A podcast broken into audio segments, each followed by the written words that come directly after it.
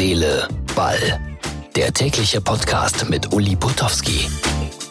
Herz, Seele, Ball. Wir schauen zurück auf das äh, gestrige Spiel.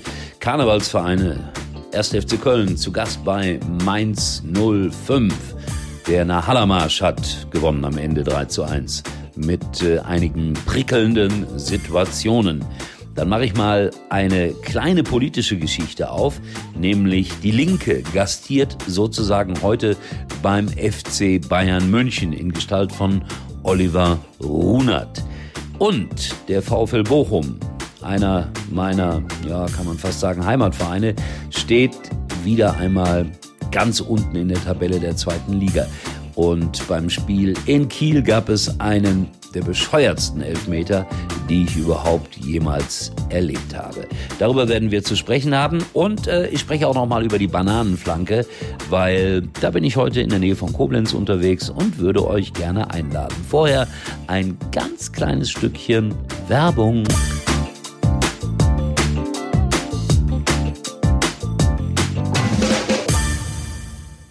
Hallo, ich bin Kai. Bist du mein Blind Date? Ja, aber auf den Fotos sahst du so gut aus.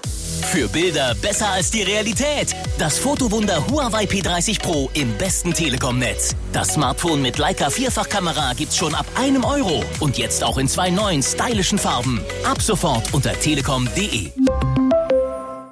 Dann schauen wir zunächst mal zurück auf das sogenannte Karnevalsduell von gestern Abend. Das ist ein bisschen despektierlich. Mainz 05 gegen den ersten FC Köln. Und die Kölner kamen mit breiter Brust. Sie hatten ja gegen Paderborn gewonnen, auf Schalke einen Punkt geholt. Und so manch einer meinte, jetzt, also hier im Rheinland, soweit man es mit dem ersten FC Köln hält, jetzt sind sie wieder auf dem Wege Richtung Euroleague. Naja, so ist das hier himmelhoch jauchzend, zu Tode betrübt. Und jetzt wieder zu Tode betrübt. Köln ging zwar 1 zu 0 in Führung, Mainz kämpfte sich ins Spiel zurück, zahle gerne dafür drei Euro.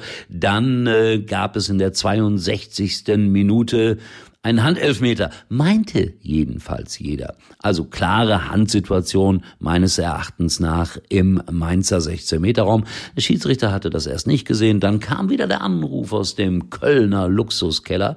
Man traf sich am Spielfeldrand und die Kommentatoren von DAZN meinten dann, da klarer Elfmeter, Sandro Schwarz, schauen Sie sich das an, der sitzt da schon zusammengekauert, er weiß, dass es möglicherweise gleich 2 zu 2 steht, aber dann winkte der Herr Schiedsrichter ab. Nein, kein Elfmeter.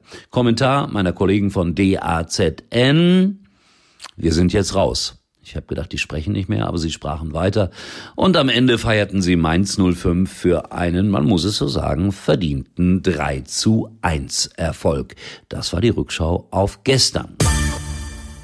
Heute gibt es, wenn man so will, ein politisches Duell in München. CSU gegen die Linke, also Bayern München gegen Union Berlin.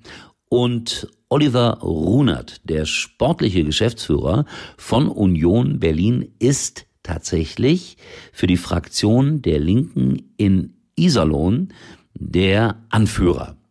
Und das ist schon ein bisschen ungewöhnlich. Ein Linker im Profifußball Oliver Runert ist überhaupt ein außergewöhnlicher Mensch. Er hat die knappen Schmiede beim FC Schalke 04 mit in Schwung gebracht. Er ist immer noch Schiedsrichter.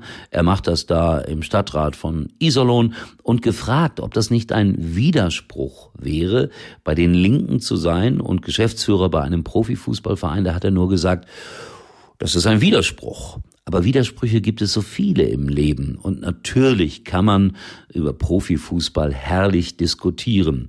Aber er nimmt den Widerspruch an, sozusagen. Und wenn Union heute bei Bayern etwas reißt, dann ist das vielleicht gar kein Widerspruch.